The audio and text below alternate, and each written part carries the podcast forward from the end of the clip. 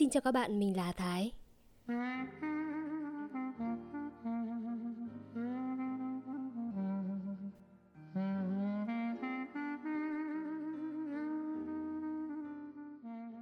Một buổi sáng tinh mơ mùa hè năm 1948, chiến khu Hòa Mỹ vừa mới thức giấc. Núi rừng, cây cỏ, sông ô lâu còn phủ kín trong màn sương trắng đục.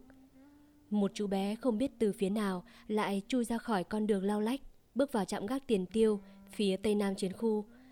Chú bé đội cái mũ bê rê màu rượu chát còn mới tinh, kéo sụp che gần kín chán, mặc bộ quần áo kaki màu xanh lá cây, chân đi dép da.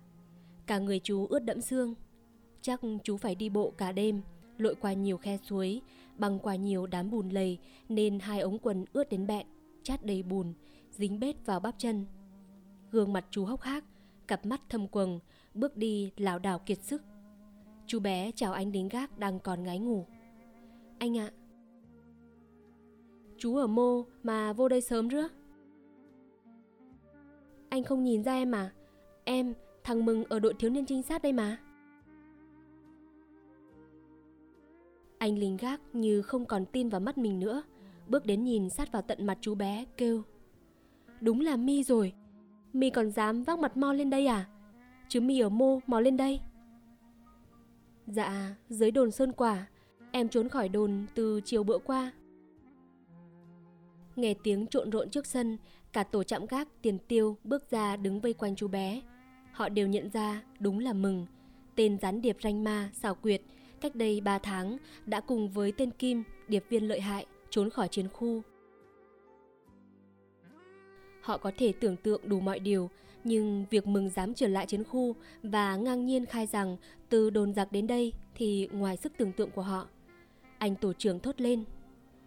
Thằng Ni gớm thật. Mi là thằng gan già. Gương mặt mệt mỏi của mừng vụt tươi lên. Em tưởng đó là lời khen.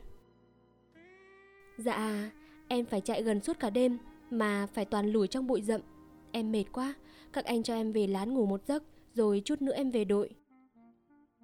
Mừng nói, cặp mắt ríu lại, sắm nắm định bước vô lán. Ngủ à? Anh tổ trưởng quắc mắt giận dữ, trói cổ nó lại. Mừng đứng khựng lại, vẻ mặt ngơ ngác nhìn anh. Em làm chi mà trói em? Làm Việt gian, gián điệp chứ còn làm chi? Anh tổ trưởng bước tới như sắp tắt em. Em bước thụt lùi, hốt hoảng đưa tay lên đỡ mặt. Và lúc này, em như vụt hiểu ra. Không phải các anh tổ chạm gác, đùa vui với em như mọi lần. Em rơm rớm nước mắt nói. Thằng Kim mới Việt gian, chứ em đời mô. Không nói lôi thôi, trói cổ nó lại. Đồng chí Tánh, anh tổ trưởng gọi một trong ba chiến sĩ tổ gác.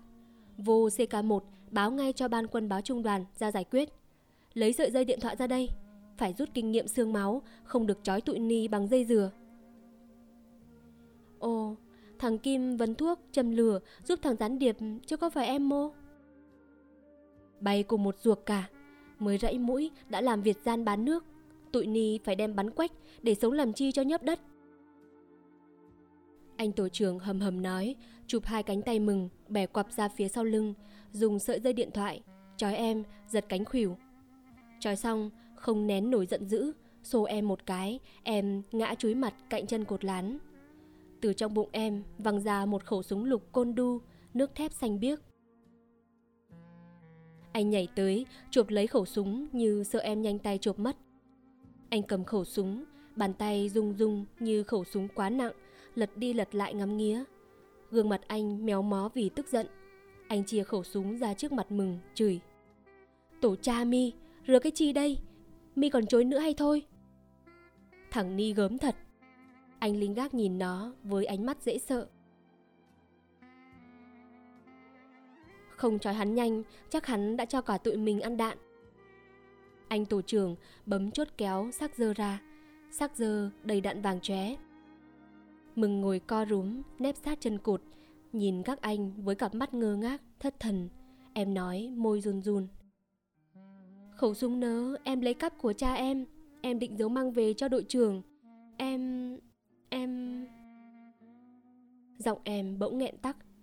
Em nhìn hết các anh tổ trưởng đến mấy anh trong tổ gác. Em vụt hiểu ra, không một ai tin lời em hết. Em bật òa khóc. Em ngọ nguậy cánh tay, định đưa lên chùi nước mắt. Và em nhớ ra hai tay mình đã bị trói. Nước mắt giàn giụa, lã chã, tắm hai gò má, trôi xuống miệng, xuống cằm, giọt giọt xuống đất. Và lúc đó phía ngoài đường có nhiều tiếng chân chạy, tiếng hỏi trộn rộn, xôn xao. Mô, mô, thằng Việt Gian mô rồi.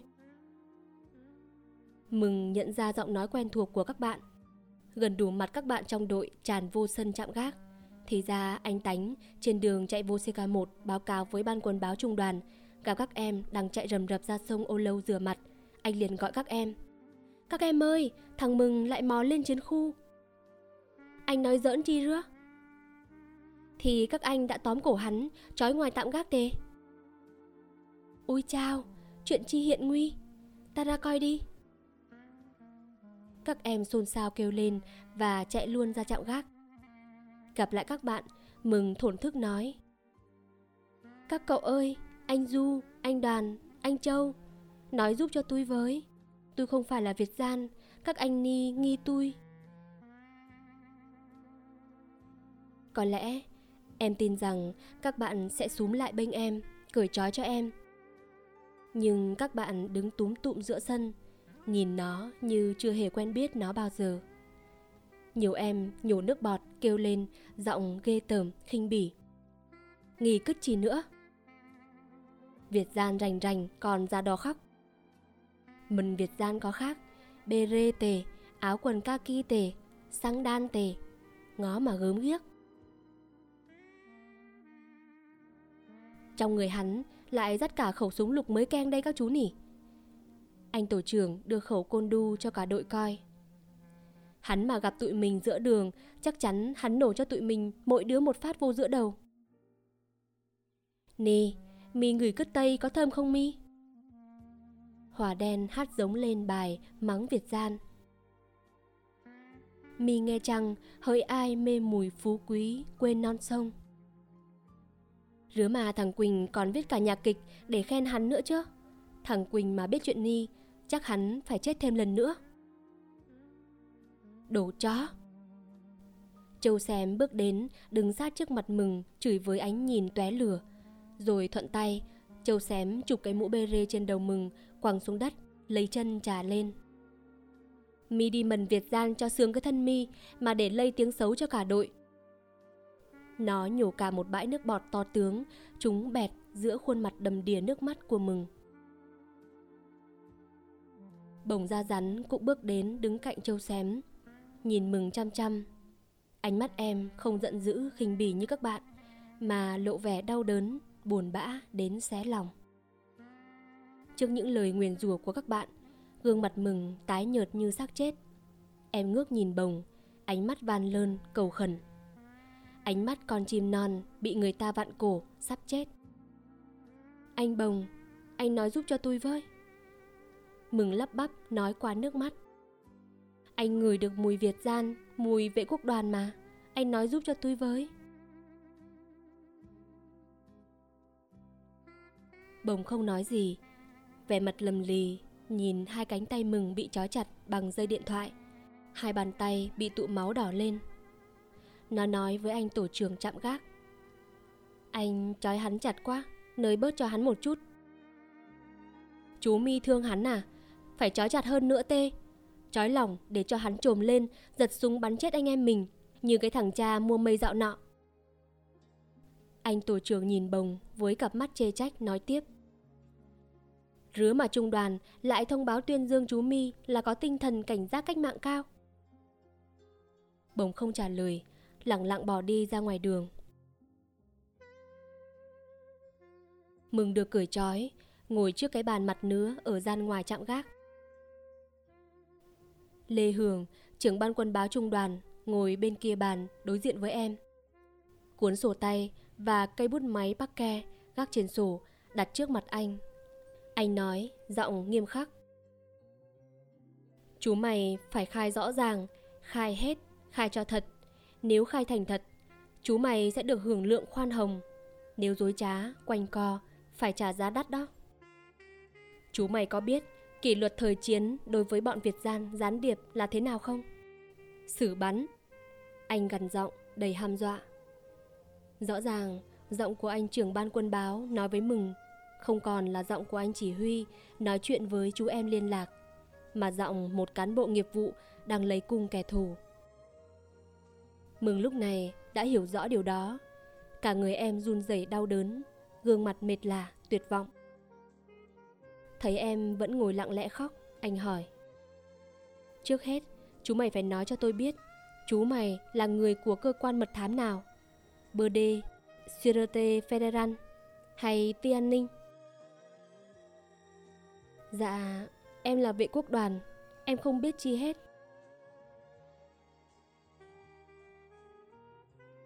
Mừng ngước gương mặt tắm nước mắt mà em chẳng buồn lau nhìn lên Hường. Cách đây chưa lâu, mỗi lần chạy liên lạc vô CK1 qua lán của ban quân báo, anh Lê Hường thường ngoắc gọi em vào hỏi em. Bữa ni em có việc chi, phải vô CK5 không? CK5 là đóng xưởng bào chế thuốc. Từ CK1 vô CK5 phải trèo qua ba dốc núi. Mặc dầu không phải có việc chi vô đó, nhưng em biết anh Hường cần gì nên em vui vẻ nói. Có, em cũng có công văn chạy vô xưởng bào chế. Rứa thì nhờ em, tiện thể đưa giúp cái ni cho chị Tịnh Nhơn. Anh móc túi áo, lấy ra phong thư dán kỹ, trao cho mừng. Anh cười, mặt hơi đỏ lên, dặn thêm. Em nhớ đưa riêng cho chị Nhơn thôi nghe. Có mặt các anh chị khác thì đừng đưa. Em biết rồi, em biết rồi. Mừng nhanh nhỏ nói, cầm lấy phong thư dày cộp chạy đi. Chị Tịnh Nhơn đẹp nhất xưởng bào chế. Hai má chị bầu bầu, lúc nào cũng đỏ hây hây như có bôi giấy hương. Mừng biết anh Hường và chị Nhơn thương nhau. Lần mô mang thư vô cho chị, chị cũng có thư gửi ra cho anh. Nhờ em đưa giúp chị. Em còn biết đưa loại thư này không giống như đưa giấy tờ công văn. Cầm công văn, lỡ bị làm nhớp một chút cũng không can chi. Mà tay em lúc nào cũng cành càng, đầy ghẻ. Cầm không khéo, máu mù ghẻ dính vô phong bì ngay. Bởi vậy, thư của hai người bao giờ em cũng cẩn thận bọc trong ngọn lá vả rừng hoặc ngọn lá nón để giữ cho phong bì được sạch. Có lần chị Nhơn hỏi Tại rằng lúc mô cũng thấy em gói thư vô ngọn lá như gói cái bánh rước. Em sợ tay em làm nhớp mất cái thư quý của chị. Mừng chỉ hai bàn tay chỉ chít những nốt ghẻ cái, cường mù xanh lè và nhiều nốt lở loét chảy máu. Cặp mắt đen lay láy và trong vắt như nước suối của chị mở to nhìn em không chớp mắt và tự dưng lắng láng nước mắt. Thấy chị khóc, em lung túng, lo lắng, vội vã chạy xuống dốc núi. Em phải về, không sợ đi lâu đội trưởng la. Trừ thì anh Hường ngồi đó, hỏi em với cái giọng như chưa hề quen em khi mô. Anh không gọi em là em như mọi khi, mà gọi là chú mày. Chắc anh nghi mình là Việt gian, anh mới gọi rứa.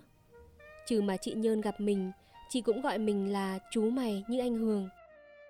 Ai người ta còn thèm tử tế với cái đồ Việt gian. Ý nghĩ đó làm em bật khóc to nức nở.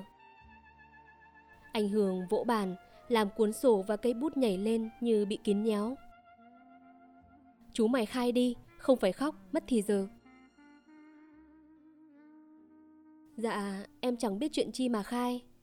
Tại vì thằng Kim Em cứ tưởng hắn là vệ quốc đoàn Có ngờ mô hắn là Việt gian Bữa đó hắn kêu đau bụng Đội trưởng xuống sông giặt áo quần Bao tải cho cả đội Giao em ở nhà coi nhà.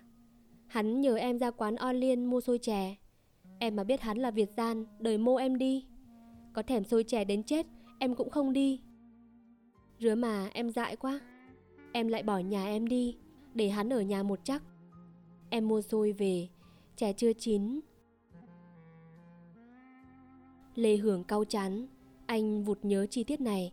Trên sạp nứa, nằm lăn lóc gói xôi đỗ đen khá to. Anh Thắng đã cầm ném ra bụi rậm vì sợ trong xôi có bỏ thuốc độc. Em thấy thằng Kim đang ở trong buồng, coi tấm bản đồ bố phòng trên khu. Em tức quá la hắn. Rằng anh dám lục bản đồ mật của đội trưởng ra coi. Hắn nói, tao coi nhờ đường vô bệnh viện để chiều tao xin đi chữa bệnh. Cười chi mà biết hắn là Việt Gian thì em đã chạy xuống sông báo cho đội trưởng. Em thấy trên bàn có cái hộp chi đen đen mà có mặt gương ở giữa. Em cầm lên coi, hỏi hắn. Hộp chi mà đẹp ri? Hắn giật lại, nói là hộp đựng tiền, rồi bỏ mau vô bọc cài nút lại. Hắn ôm bụng kêu đau bụng, nói em cứ ăn xôi trước, hắn vô ăn xôi sau, rồi hắn chạy ra nhà tiêu.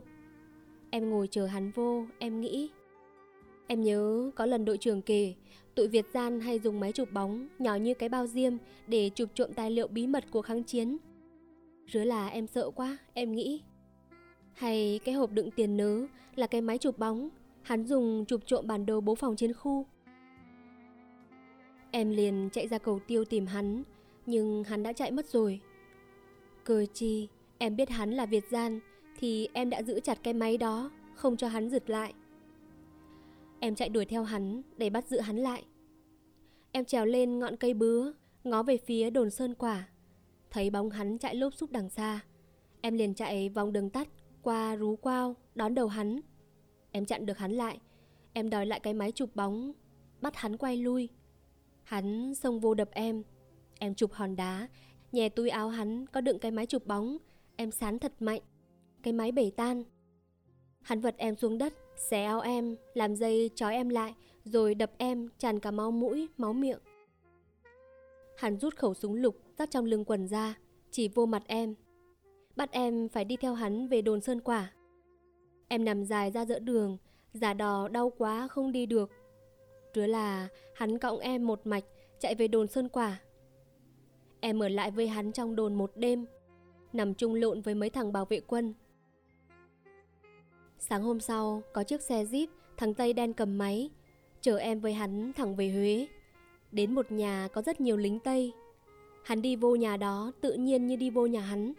Hắn nói tiếng Tây xì xồ với tụi Tây, rồi hắn ở lại đó luôn. Còn em, tụi hắn đem giam vô lao tòa khâm, nhốt em vô cái nhà nhỏ tối câm. Em ở đó được hai ngày thì cha em đến đón. Cha em mặc đồ Tây, đeo lon quan hai, bên hông đeo khẩu súng lục ni. Mừng chỉ khẩu súng côn đu để trên bàn, tay cầm roi cặc bò ngúc ngoắc, ngúc ngoắc. Cha em dắt em ra ngồi trên xe jeep, vặn lái chở em về nhà riêng Phú Cam. Trong nhà có gì ghẻ em, gì ghẻ em theo đạo, trên cổ có đeo cái thập ác với dây chuyền vàng. Trên bàn thờ có ông chúa đứng giang tay chéo chân với người đàn bà bồng con nít Cha em ăn cơm thịt bò, thịt gà. Ra phố mua cho em mũ dép, mấy bộ quần áo, rồi trở đi nhà thương, bồi thuốc cho lành ghẻ. Cha em nói, con đi theo Việt Minh làm chi cho khổ, ghẻ đầy người, chỉ còn da bọc xương. Ở đây với cha, với gì ít lâu, ăn uống tầm bổ cho lại người, chữa cho lành bệnh, rồi cha xin việc cho mà làm. Em nói, con nhỏ Ri biết làm việc chi? Cha em nói. Rứa mà Tây họ đang cần con đó. Con mà biết nghe họ, Làm việc cho họ, Thì con muốn chi được nấy. Em hỏi. Cha có biết trừ mạ con ở mô không? Cha em nói. Mạ con bị Tây bắn chết ở ngoài phò trạch rồi. Mừng trở sống bàn tay, Quệt nước mắt, Nức nở hồi lâu rồi kể tiếp. Em ở nhà cha em được hơn 10 ngày. Cha em chở em đến chỗ cha em làm việc. Một cái nhà lầu 3 tầng, có rất nhiều Tây, nhiều Việt gian, đi đi lại lại. Cha em đưa em vô gian buồng rất rộng, trên vách có treo tấm bản đồ chiến khu mình, nhưng to bằng cả chiếc chiếu. Trong buồng có mấy thằng Tây, mấy thằng Việt gian, xì xồ nói tiếng Tây, hút thuốc. Cha em cầm cái que gỗ tròn, dài hơn mét, chỉ lên bản đồ nói. Con chỉ cho các quan Tây coi chỗ mô tụi Việt Minh trên Hòa Mỹ đóng các cơ quan như Trung đoàn bộ, tỉnh ủy, ủy ban tỉnh, công binh xưởng, kho đạn, kho lúa gạo. Chỗ mô bố trí các ụ súng bắn máy bay. Đường mô có gài mìn. Con mà chỉ chúng Các quan Tây sẽ thưởng cho con nhiều quần áo đẹp Nhiều tiền Tha hồ mà tiêu xài. Em ngó tấm bản đồ, Giả đò như không biết, Hỏi cha em. Cái tờ giấy to đại trang ni Là cái chi rứa cha? Mấy thằng Tây, Việt gian kêu ồ ồ. Cha em quạo mặt nói, Thằng Kim nói mi đọc bản đâu lau lau Mi đừng có làm bộ giả đuôi giả điếc. Mi mà không chỉ thì các quan đây xách cổ mi đi bắn, Cha cũng không xin được mô. Một thằng Việt gian đeo gương mát hỏi em. Em đã nhìn thấy cái bản đồ giống như thế này bao giờ chưa? Em nói. Dạ có, em có nhìn thấy. Cấp chỉ huy em cũng có một cái giống như Ri Nhưng nhỏ chỉ bằng tờ báo Mà vẽ cũng không được khéo như Ri. Hắn nói. Theo lời thằng Kim Thì chú mình đọc bản đồ giỏi Như một sĩ quan tham mưu. Em nói. Anh Kim nói chọc em. Chờ em ở trên chiến khu Mới học y tờ tờ y đi. Em làm răng đọc được cái bản đồ to Mà chữ nhiều bắt loạn ri. Hắn xách tay em, hỏi. Rứa thì em ở trên đó, Việt Minh sai làm những việc chi? Dạ em chạy liên lạc, Đưa công văn giấy má đến các cơ quan. Rứa, chắc chú mi phải thuộc hết đường trong chiến khu. Em nói. Dạ đường thì tôi thuộc. Chạy liên lạc mà không thuộc đường. Lạc bậy vô giữa rú, Cọp hắn tha mất xác. Em cứ nói huyền thuyền rứa, Mà coi bộ, cả tụi hắn cũng tin. Rứa là tụi hắn với cha em, Nói tiếng Tây xì xồ với nhau. Rồi cha em nói với em, Thôi, đi về.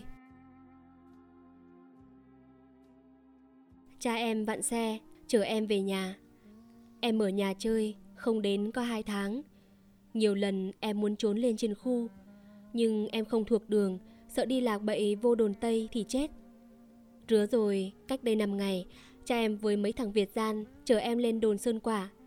Cha em nói, Tây họ sắp sửa đánh lên chiến khu, bắt sống hết tụi Việt Minh ẩn núp trên đó, đem về bắn cho dân Huế coi chơi. Con ở đây, đợi lúc quân đội họ tấn công lên, thì họ gọi con đi dẫn đường. Con phải dắt chỉ cho họ những chỗ tụi Việt Minh đầu sỏ ẩn núp, các chỗ để súng đạn, lúa gạo. Họ mà bắt chúng, họ sẽ thưởng cho con tiền ngàn, tiền vạn. Em giả đò mừng rỡ nói. Dạ, tưởng việc chi, việc dắt đường thì con làm được. Con sẽ dắt họ đi khắp chiến khu để họ tha hồ mà bắt Việt Minh. Ở đồn Sơn Quả, ngày mô em cũng đi ra đi vô cổng đồn cho tụi lính gác quen mặt em. Trưa hôm qua, cha em uống rượu với thằng đồn trưởng say mềm. Em chờ cho cha em ngủ say Em mở bao ra lấy khẩu súng lục Dắt vào lưng Rồi đi ra cổng đồn Thằng lính gác hỏi đi mô Em nói đi hái sim chín Trước cổng đồn Có một vạt đồi sim chín Rụng đầy đất Thằng gác nói Hái nhiều nhiều, đem về cho anh ăn với nghe. Em dạ Em lũi vô giữa bãi sim. Qua hết bãi sim đến đồi tranh Em nhắm thẳng hướng chiến khu em lũi. Em chạy gần thấu chạm gác Thì trời đã tối được một lúc lâu, Nhưng em không dám vô. Em sợ các anh gác Tưởng em là Việt gian, Các anh bắn. Em chui vô giữa bụi lau rậm, Ngồi núp ở đó cho tới sáng em mới vô. Đầu đuôi, có rứa thôi anh nờ.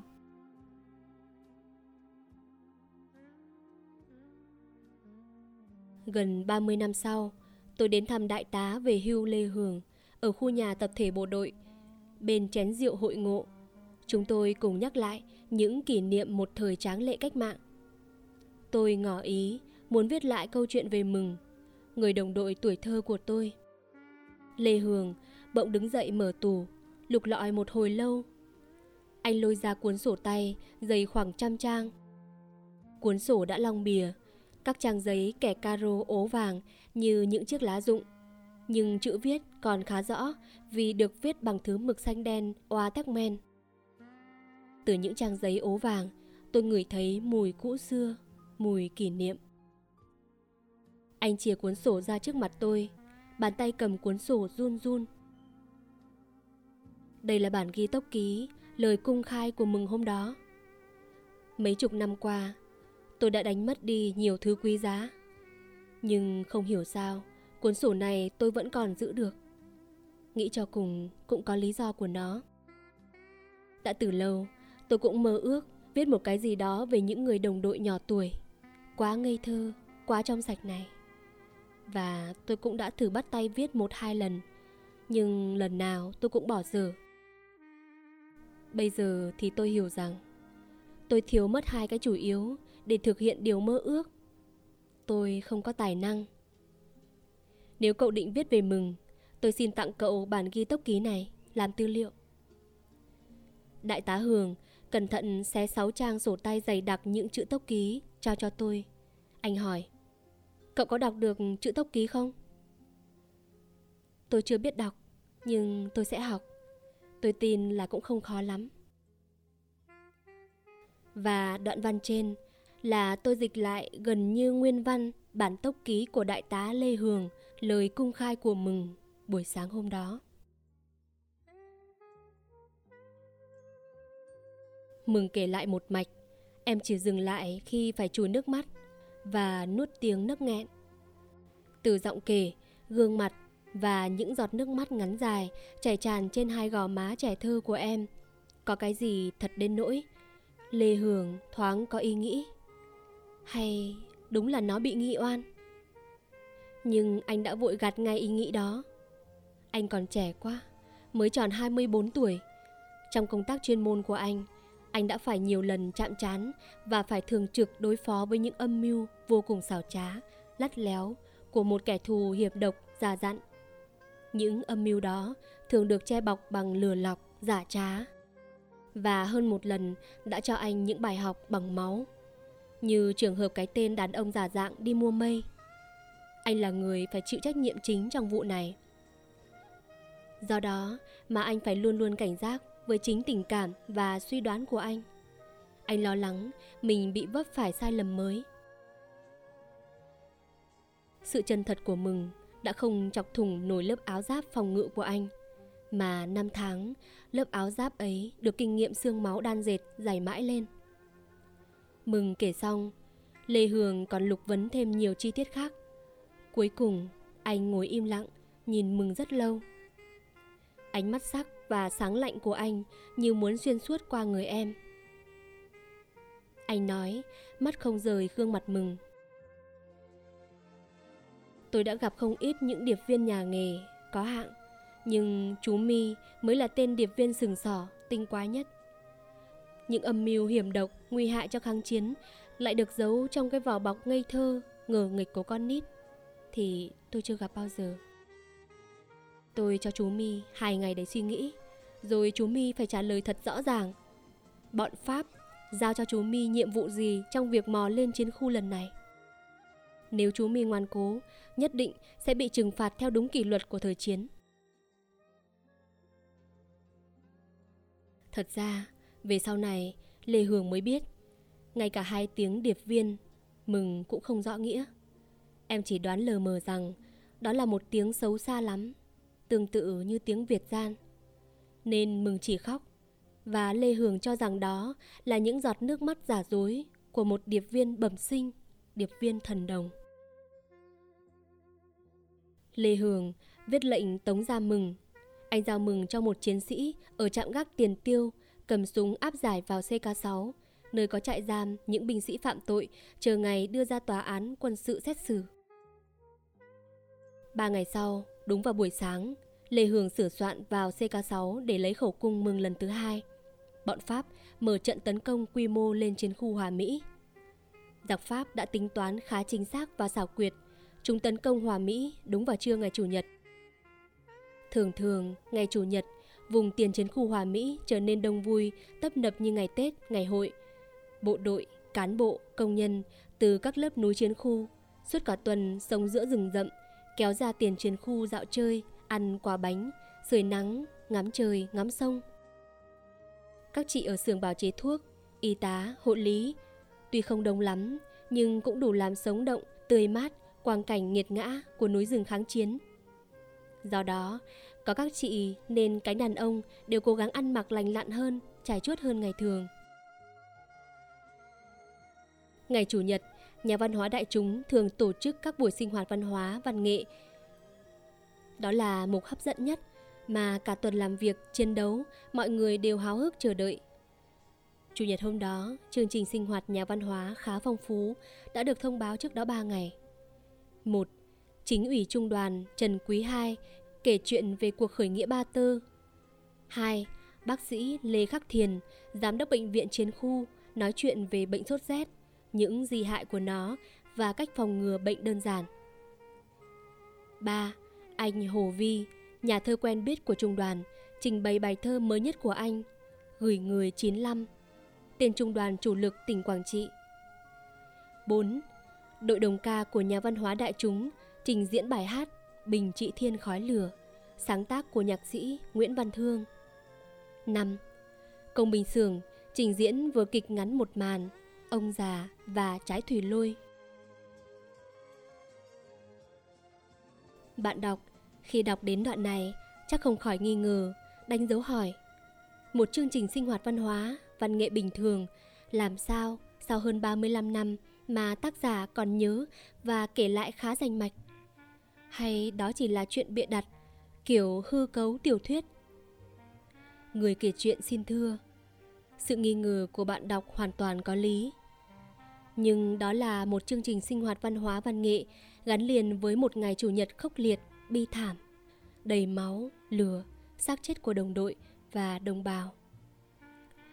Do vậy mà nó đã tạc khắc vào trí nhớ của nhiều người chứng kiến tham dự với một độ sâu bền mà thời gian không xóa nổi. Cách đây không lâu, trong một buổi gặp gỡ chuyện trò với đồng chí Trần Quý Hai lúc này là trung tướng, tôi đã nhắc lại chương trình sinh hoạt nhà văn hóa đại chúng hôm đó. Với mục đích kiểm tra lại trí nhớ của mình, tôi đã quên mất mục thứ hai của chương trình và đồng chí Trần Quý Hai đã bổ sung anh còn nhớ là sau khi anh lên kể chuyện về cuộc khởi nghĩa Ba Tơ, anh Thiền lên nói về bệnh sốt rét. Và đúng lúc vừa kịch Ông già và trái thủy lôi mở màn, thì cả chiến khu vang rền tiếng động cơ máy bay và tiếng súng bắn máy bay. Trong hai ngày thứ sáu và thứ bảy, tin tức của các tổ trinh sát bám địch dưới đồng bằng đưa về chiến khu dồn dập bọn địch ở các vị trí dọc đường quốc lộ đã tập trung quân và xe pháo rất đông. Một quân đội cơ động ứng chiến từ Quảng Trị kéo vào đóng ở đồn đầu cầu Phò Trạch. Dự đoán của trinh sát Sáng ngày Chủ nhật, bọn giặc có thể tấn công chiến khu. Ban chỉ huy trung đoàn ra lệnh cho các cơ quan và đồng bào ở tiền chiến khu phải rút hết vào trong núi đêm thứ bảy. Ở tiền chiến khu, chỉ còn lại những đơn vị bộ đội có nhiệm vụ chiến đấu bảo vệ chiến khu.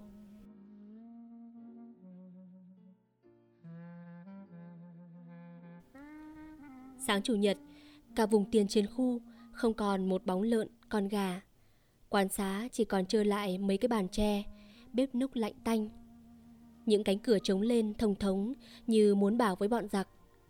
Chúng mày cứ việc mò vào, chẳng có sơ múi gì đâu. Mấy chú trồn, chú sóc chắc thấy cảnh vắng lặng khác thường, lấy làm lạ, từ trong các bụi rậm chạy ra, đứng ngây ngang ngay giữa các lối đi. Mắt chúng lơ láo, ngó ngược, ngó xuôi, đuôi xù ra cái phươn mua máy, đùa giỡn. Tiếng rì rào của dòng sông ô lâu, tiếng kẽo kẹt các cọng nước quay, nghe như rõ hơn, vang vọng hơn mọi ngày.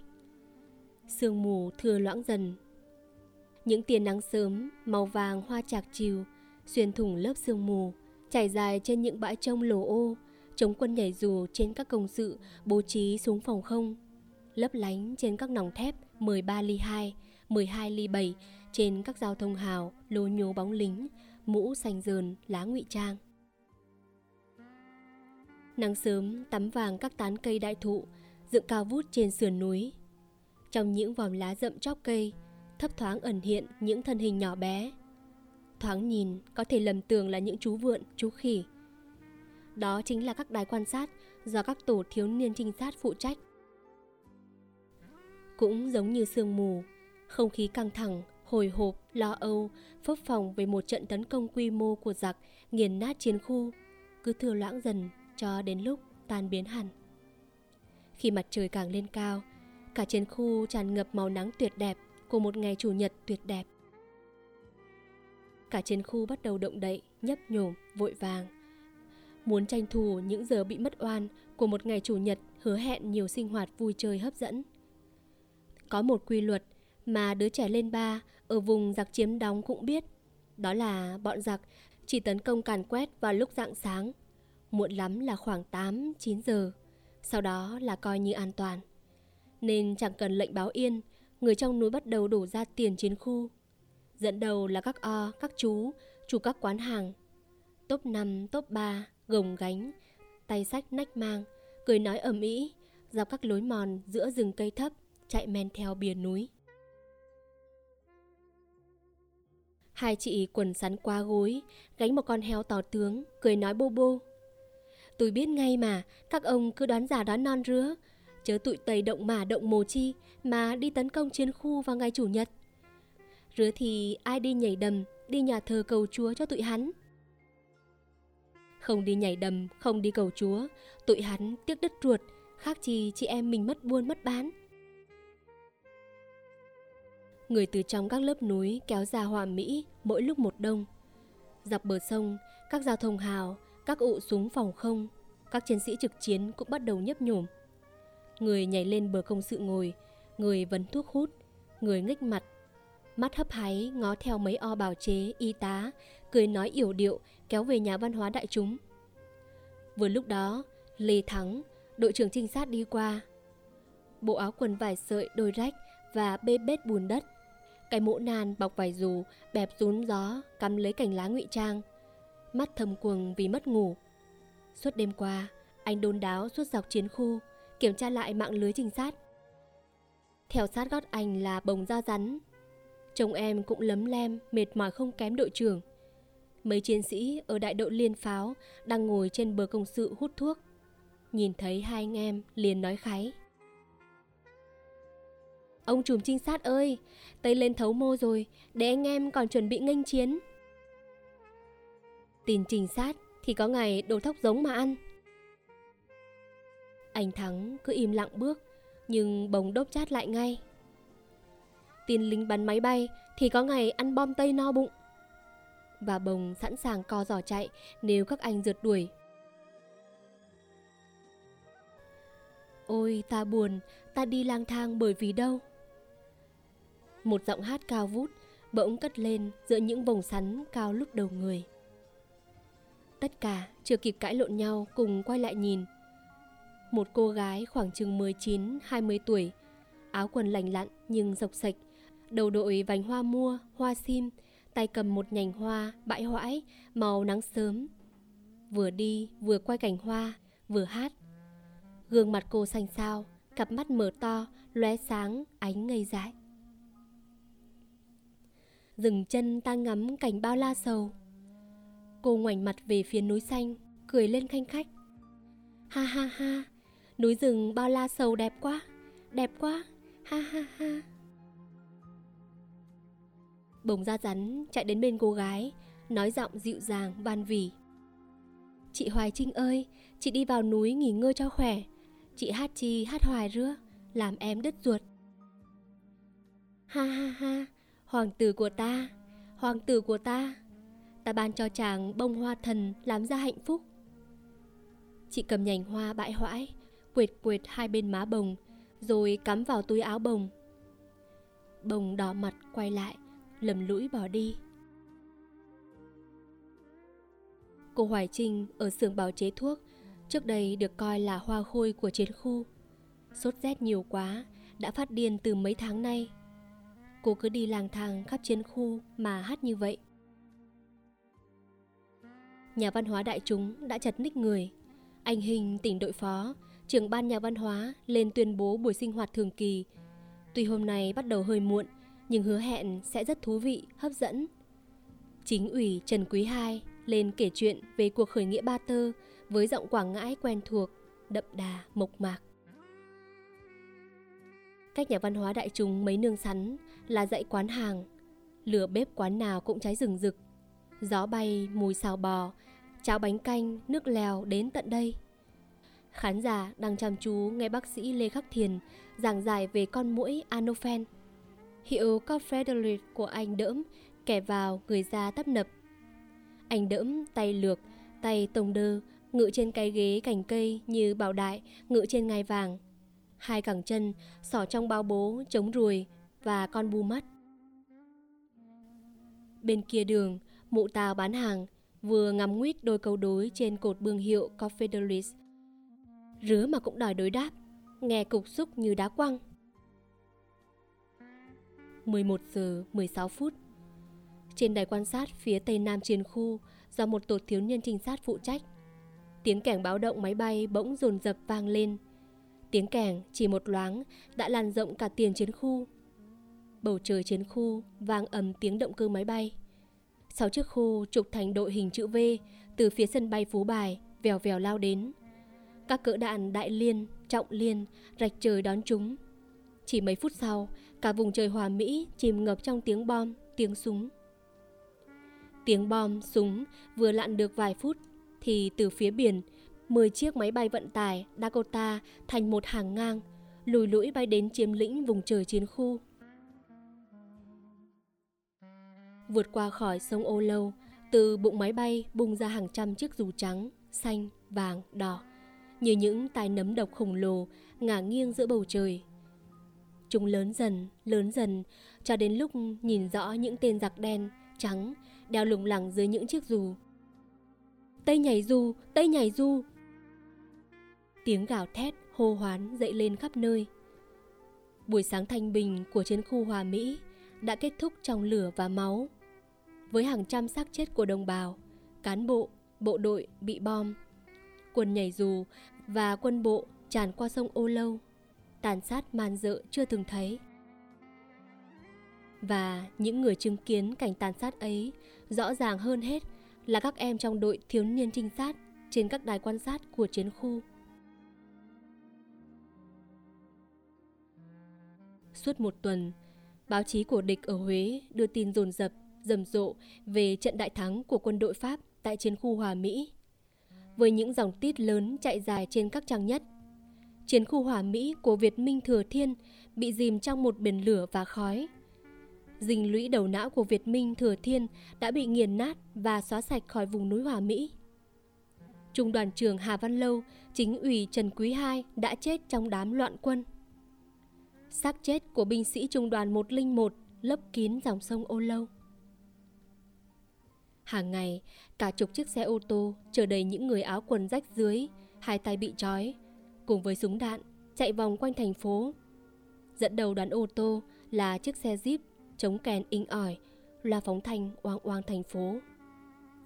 Đây là quân lính Việt Minh bị bắt tại chiến khu Hòa Mỹ và một phần rất nhỏ số súng đạn thu được của chúng Nhân dân Huế chẳng còn lạ gì, miệng lưỡi láo thiên láo địa của bọn giặc.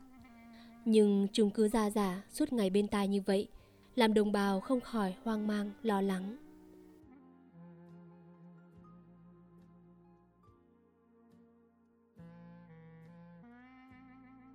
Sự thật, sau một tuần đánh phá, bọn giặc cũng chỉ lờn vờn được ở bên ngoài làng Hòa Mỹ.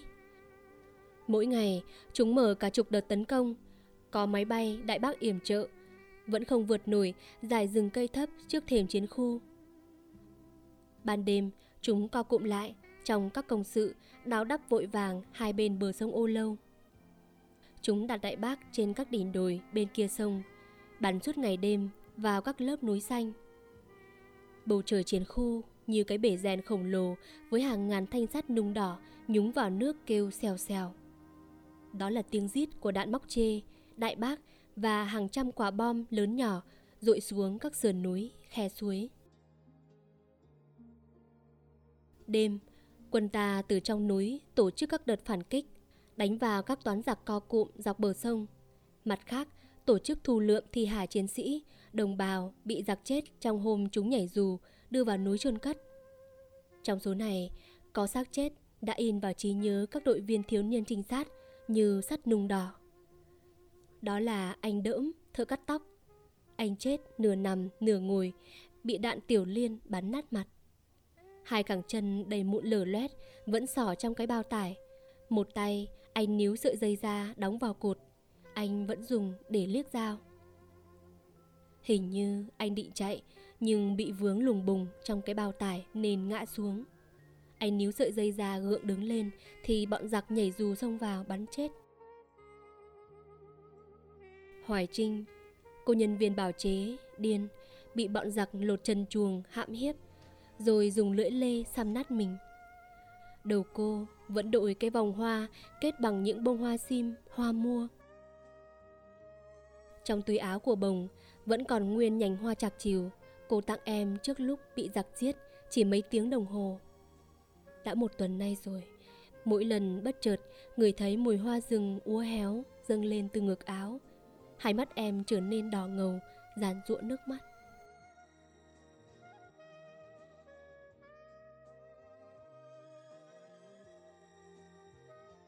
Trung đoàn trường đi về phía đài quan sát cây quao ở lưng chừng dốc núi CK7. Chính cây quao mà Mừng đã chỉ vào bản đồ của ông và đề nghị đặt đài quan sát ở đây. Bộ quần áo kaki màu xanh lá cây và cái mũ cối của ông cũng lấm láp bùn đất, không khác gì các chiến sĩ của ông đang bố trí dọc các chiến hào. Theo sau ông là em Nghi, liên lạc của trung đoàn bộ. Mặc quần dài sắn quá gối, đầu trần, tóc đỏ quạch đất bụi, áo sơ mi rách tả tơi, vai em khoác khẩu các bin. Dọc lối đi, cây cối bị bom, đạn đại bác, đạn súng cầu vồng phạt đồ ngả nghiêng. Hố đạn bom như những vết mụn lở loét, lỗ chỗ khắp sườn núi. Tiếng đạn rít xèo xèo ngang qua đầu hai anh em. Chốc chốc, trung đoàn trưởng và Nghi lại nằm dạp xuống sau các gốc cây lớn tránh đạn. Dứt đợt nổ, hai người lại đứng dậy, phủi đất bùn, lá cây, vỏ cây mà đạn ném phủ lên người và tiếp tục đi. Đài quan sát cây quao do các em Hòa Đen, Hiền, Châu Xém và ba phụ trách. Châu Xém làm tổ trưởng. Đây là đài quan sát độc nhất trong năm đài quan sát của chiến khu, được trang bị máy điện thoại. Điện thoại nối liền đài quan sát với hầm chỉ huy của trung đoàn trưởng đặt cách đó gần một cây số. Trung đoàn trưởng đến nơi đúng vào phiên trực của Hòa Đen. Em ngồi trên chạc ba ngọn cây, tay cầm ống nhòm, chăm chú theo dõi bọn giặc đang lúc nhúc đi trên vùng đất tiền chiến khu. Bên em là máy điện thoại và hộp đựng pin máy, được buộc chắc chắn vào một cành cây, ngang tầm tay với của em. Châu, Hiền và ba ngồi dưới gốc cây. Trước mắt là mấy hố cá nhân mới đào. Đất rừng đắp quanh miệng hố còn tươi nguyên. Cách gốc cây chừng giam chục thước có ba, bốn hố đại bác sâu hoắm, có một hố sâu lút đầu người. Chắc là do một trái phá hạng nặng đào khoét. Châu xém nhìn mấy hố đạn với cặp mắt tiếc rẻ. Cười chi, tụi hắn bắn xích gần vô đây chút nữa thì tụi mình đỡ mệt, khỏi phải đào công sự. Đồ bắn giờ ẹc. Ba em đang ngồi ăn sắn luộc, các em nhai một cách uể oải, mặc dầu bụng đói cồn cào. Đã ba ngày nay, cả chiến khu phải ăn sắn trừ cơm, mà sắn lại thiếu muối. Các em thay muối bằng ớt, thứ ớt rừng bằng hạt thóc mà cay xé lưỡi. Hiền vừa ăn vừa nghêu ngao hát. Sống ăn sắn mà không thèm ăn phở, chết huy hoàng mà không khuất phục ai. Thấy trung đoàn trưởng đi đến, các em đứng dậy. Anh ạ, anh ạ, mời các anh ăn sắn cho vui. Trung đoàn trưởng cười hỏi, nuốt ngó bộ gay go hi. Ông rút trong túi quần ra một khúc sắn dài cỡ gang tay. Anh cũng được mấy o cấp dưỡng phát cho hai khúc như ri. Từ sáng tới giờ anh cũng gắng gỏi lắm mới nuốt hết một khúc. Các em chịu khó, trong vài ngày tới răng cũng có gạo dưới đồng bằng tiếp lên. Bà nói, Dạ, ăn sắn cả tuần em cũng ăn được, chỉ khiếp là không có muối. Dạ không biết nhịn muối độ 10 ngày có chết không anh hẻ? Hiền hỏi. Hồi anh chiến đấu ở mặt trận An Khê, nghe mấy cụ già người thượng từng tham gia nghĩa quân Ma Trang Lơn kể là họ đã từng phải nhịn muối cả năm liền. Châu Xém nói. Rứa thì vệ quốc đoàn mình so với các cụ khổ đã thấm béo chi anh hẻ. Ừ, đã thấm béo chi. Tình hình địch có chi mới không? Anh Thắng đi mô rồi. Dạ, anh vừa ở đây xong. Anh đôn đốc mấy đài quan sát ở phía nam. Chắc đến trưa mới quay về. Châu xém báo cáo. Dạ, cả ngày hôm qua với sáng ni, tụi hắn rậm rịch đá công sự dọc bờ sông. E, tụi hắn định ở lại chơi với ta lâu dài anh hè. Trung đoàn trường chỉ cái thang tre cao vòi vọi bắt dựa vào thân cây để trèo lên đài quan sát hỏi có chắc không các em? Anh muốn trèo lên ngó qua một chút. Dạ cũng hơi chắc. Anh trèo không quen sợ bồ. Châu xém nhìn cái thang, rồi nhìn trung đoàn trường với ánh mắt lo lắng. Mà tụi hắn hay bắn bất tử vô đây lắm, lỡ bà nói 4 giờ chiều hôm qua, Hai thằng CP5 bay qua đây là là gần sát ngọn cây. Em tưởng tụi hắn cào em đi mất.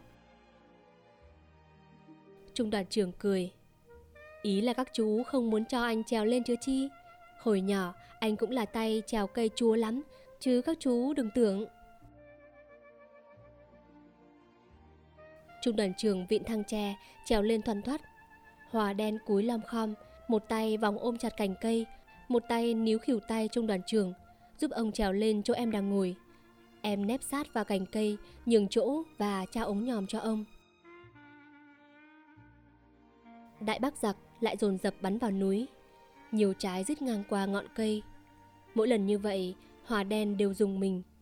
Cả người em căng như sợi dây đàn, lên hết mức.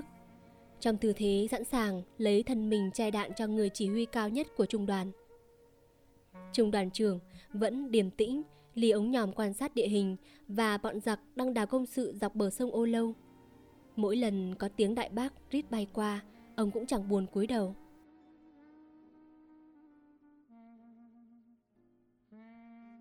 Đêm qua, có cuộc họp giữa ban chỉ huy trung đoàn, các đồng chí lãnh đạo tỉnh ủy tại CK4 để quyết định những vấn đề cấp thiết của chiến khu Hòa Mỹ lúc này. Cuộc tấn công bảo vệ chiến khu của giặc đã bước sang ngày thứ 12. Trong 12 ngày qua, cường độ các đợt tấn công của giặc vào núi càng dữ dội. Tất cả các đợt tấn công đều bị quân ta đánh bật ra. Quân ta vũ khí ít, quân số không đông, nhưng được rừng cây che phủ và bọn giặc lại không thông thuộc địa hình. Nên ban chỉ huy trung đoàn tin chắc dù chúng tấn công với lực lượng gấp đôi cũng không thể vào được trong núi. Nhưng cái go nhất vẫn là lương thực. Ba ngày qua, cả chiến khu đều ăn sắn. Những lòn gạo cuối cùng được vét dồn cho bệnh viện với mấy chục thương binh.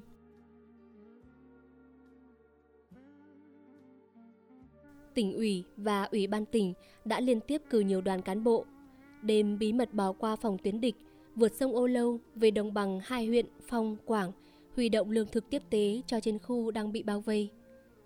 Nhưng bọn giặc bao vây chiến khu rất chặt.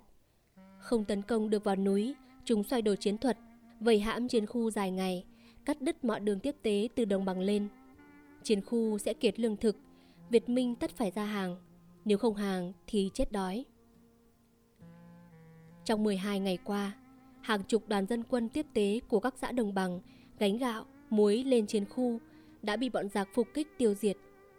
Gạo, muối lẫn với máu và xác người nằm lăn lóc trên đường từ đồng bằng lên núi.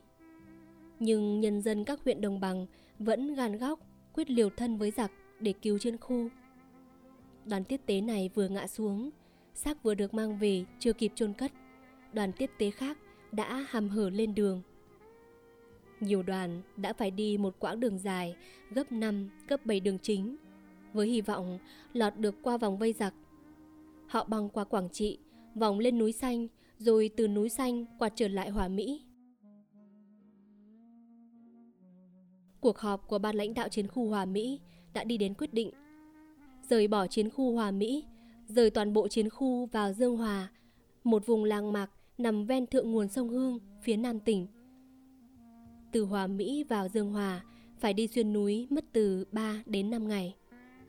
Các bộ phận cồng kềnh như bệnh viện, kho tàng, công bình xưởng phải đi ít nhất là 10 ngày. Ngày đêm đó, một đoàn tiền trạm đã lên đường vào chiến khu mới. Tin của các chiến sĩ trinh sát từ tiền chiến khu đưa về là bọn giặc đang sửa soạn một trận tấn công quyết định vào các CK. Báo chí, đài phát thanh giặc đưa tin quân Việt Minh bắt đầu chết đói. Một số không cầm nổi vũ khí đang hấp hối. Chúng tin chắc với trận tấn công quyết định này, chúng sẽ nghiền nát toàn bộ chiến khu. Trinh sát dự đoán mũi tấn công chính của bọn giặc là hướng CK7, nơi đóng bệnh viện. Ban chỉ huy trung đoàn quyết định tổ chức một trận phục kích bằng điện lôi lớn nhất, dữ dội nhất từ trước đến nay. Với toàn bộ số mìn hiện có của trên khu, tại bãi trống trên đường vào CK7. Bãi trống này ôm vòng chân núi có dựng đài quan sát cây quao. Trung đoàn trưởng đến đài quan sát để nghiên cứu lại địa hình lần cuối cùng, chuẩn bị cho trận địa lôi chiến quyết định. Đợt đại bác câu sâu vào trong các lớp núi xanh vừa đứt. Gần một chục đội thiếu niên trinh sát nằm nép mình bên bờ suối tránh đạn đã vùng ngày dậy. Các em phủi tóc tai, áo quần và sờ quanh người xem có mảnh đạn nào găm vào người. Trên triền dốc bên kia suối, một đoàn người khiêng vác cồng kềnh, tay chống gậy, những ngón chân trần bấm sâu xuống đất, nặng nhọc bước đi. Những bộ phận máy móc tháo rời, những bánh xe răng cưa, những cái đe, búa tạ, đạn lép, mìn, những thùng đồ đạc, lúc lắc trên đòn khiêng, nghiến miết vài họ, làm chân người nào cũng bước đi chạy choạng. Cuộc rút lui khỏi chiến khu bắt đầu từ tờ mờ sáng, khi đường rừng còn chưa nhìn rõ, đậm ướt sương đêm. tư giác thích dùng chữ nghĩa sang trọng, gọi cuộc rút lui này là thiên đô về phía nam. Những cơ quan, những đơn vị cồng kềnh được rút lui trước. Họ im lặng một cách kỳ cục.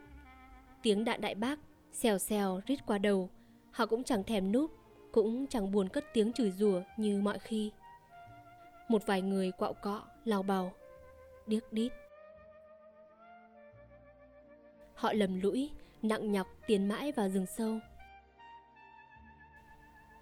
Một nửa quân số đội thiếu niên trinh sát gồm các em Du, Đồng, Kỳ, Bé, Nuôi, Phát, Do, Tuyên, Bồng Giáo Rắn được lệnh đi theo đoàn cán bộ tham mưu vào chiến khu mới để làm quen trước với địa hình, chuẩn bị cho những trận chiến đấu mới.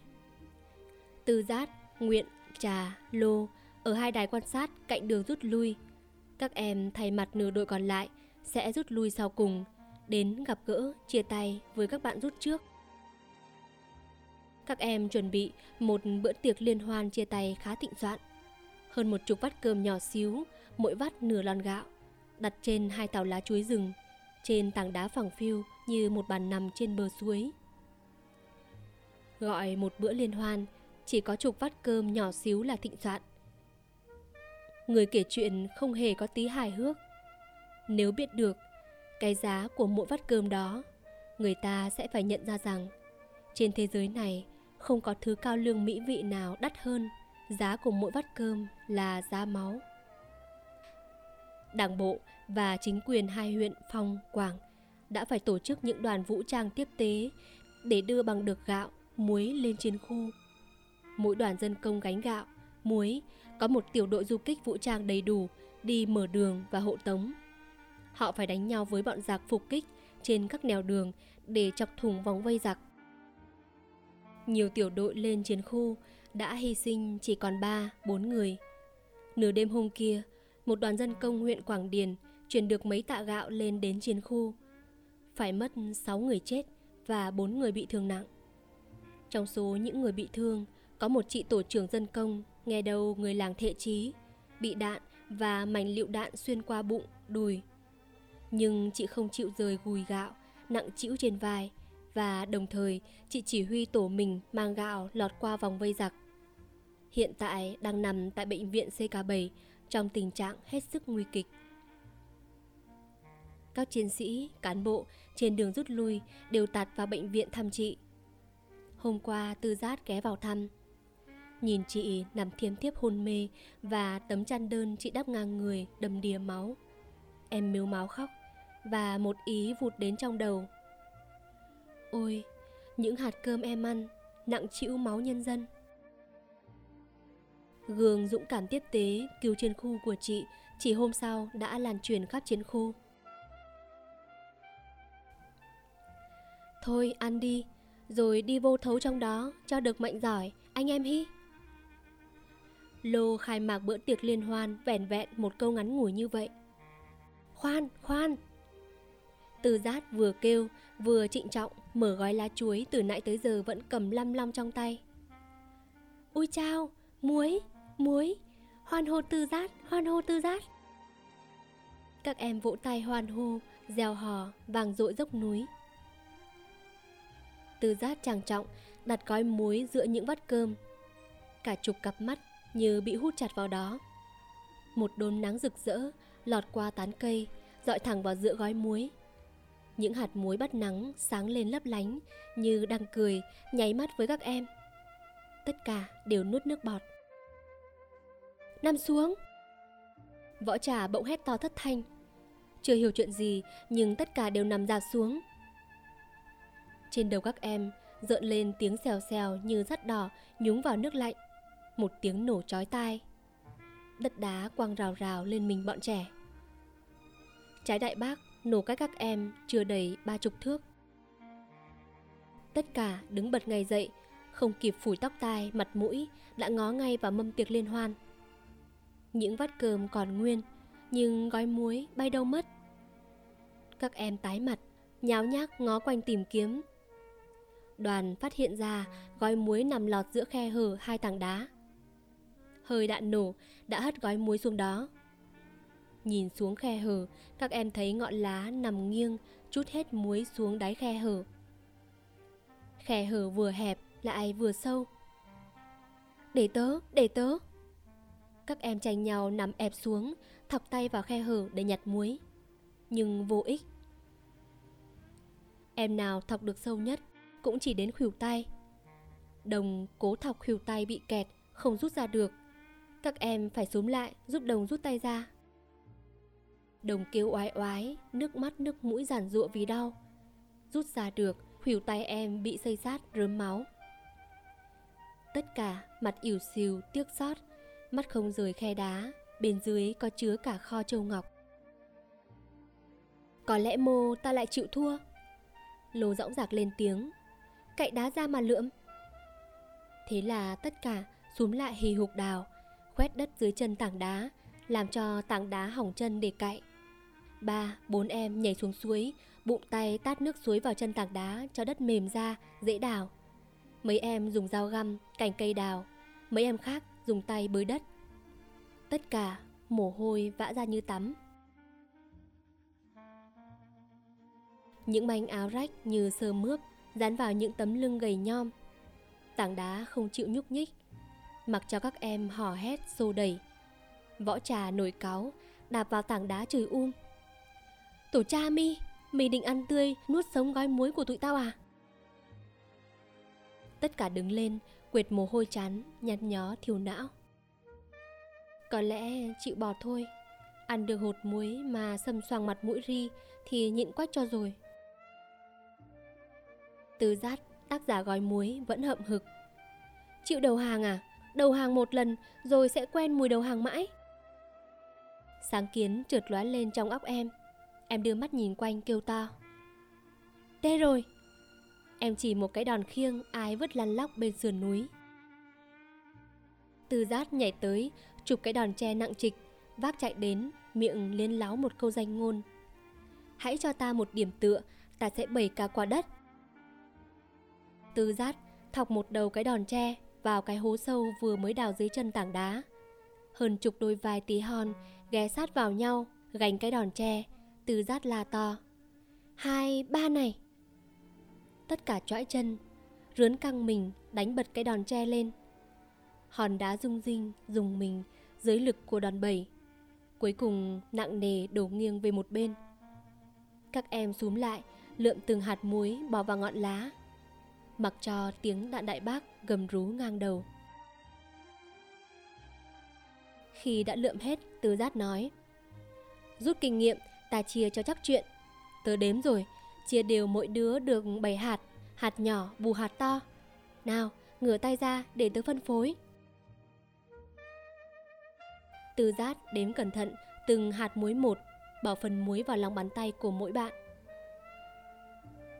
Phần muối của mình, từ Giác bỏ hết vào lòng bàn tay đồng, cười nói. Phần của tao, tao đền cho mi cái chỗ khỉu tay bị tươm máu.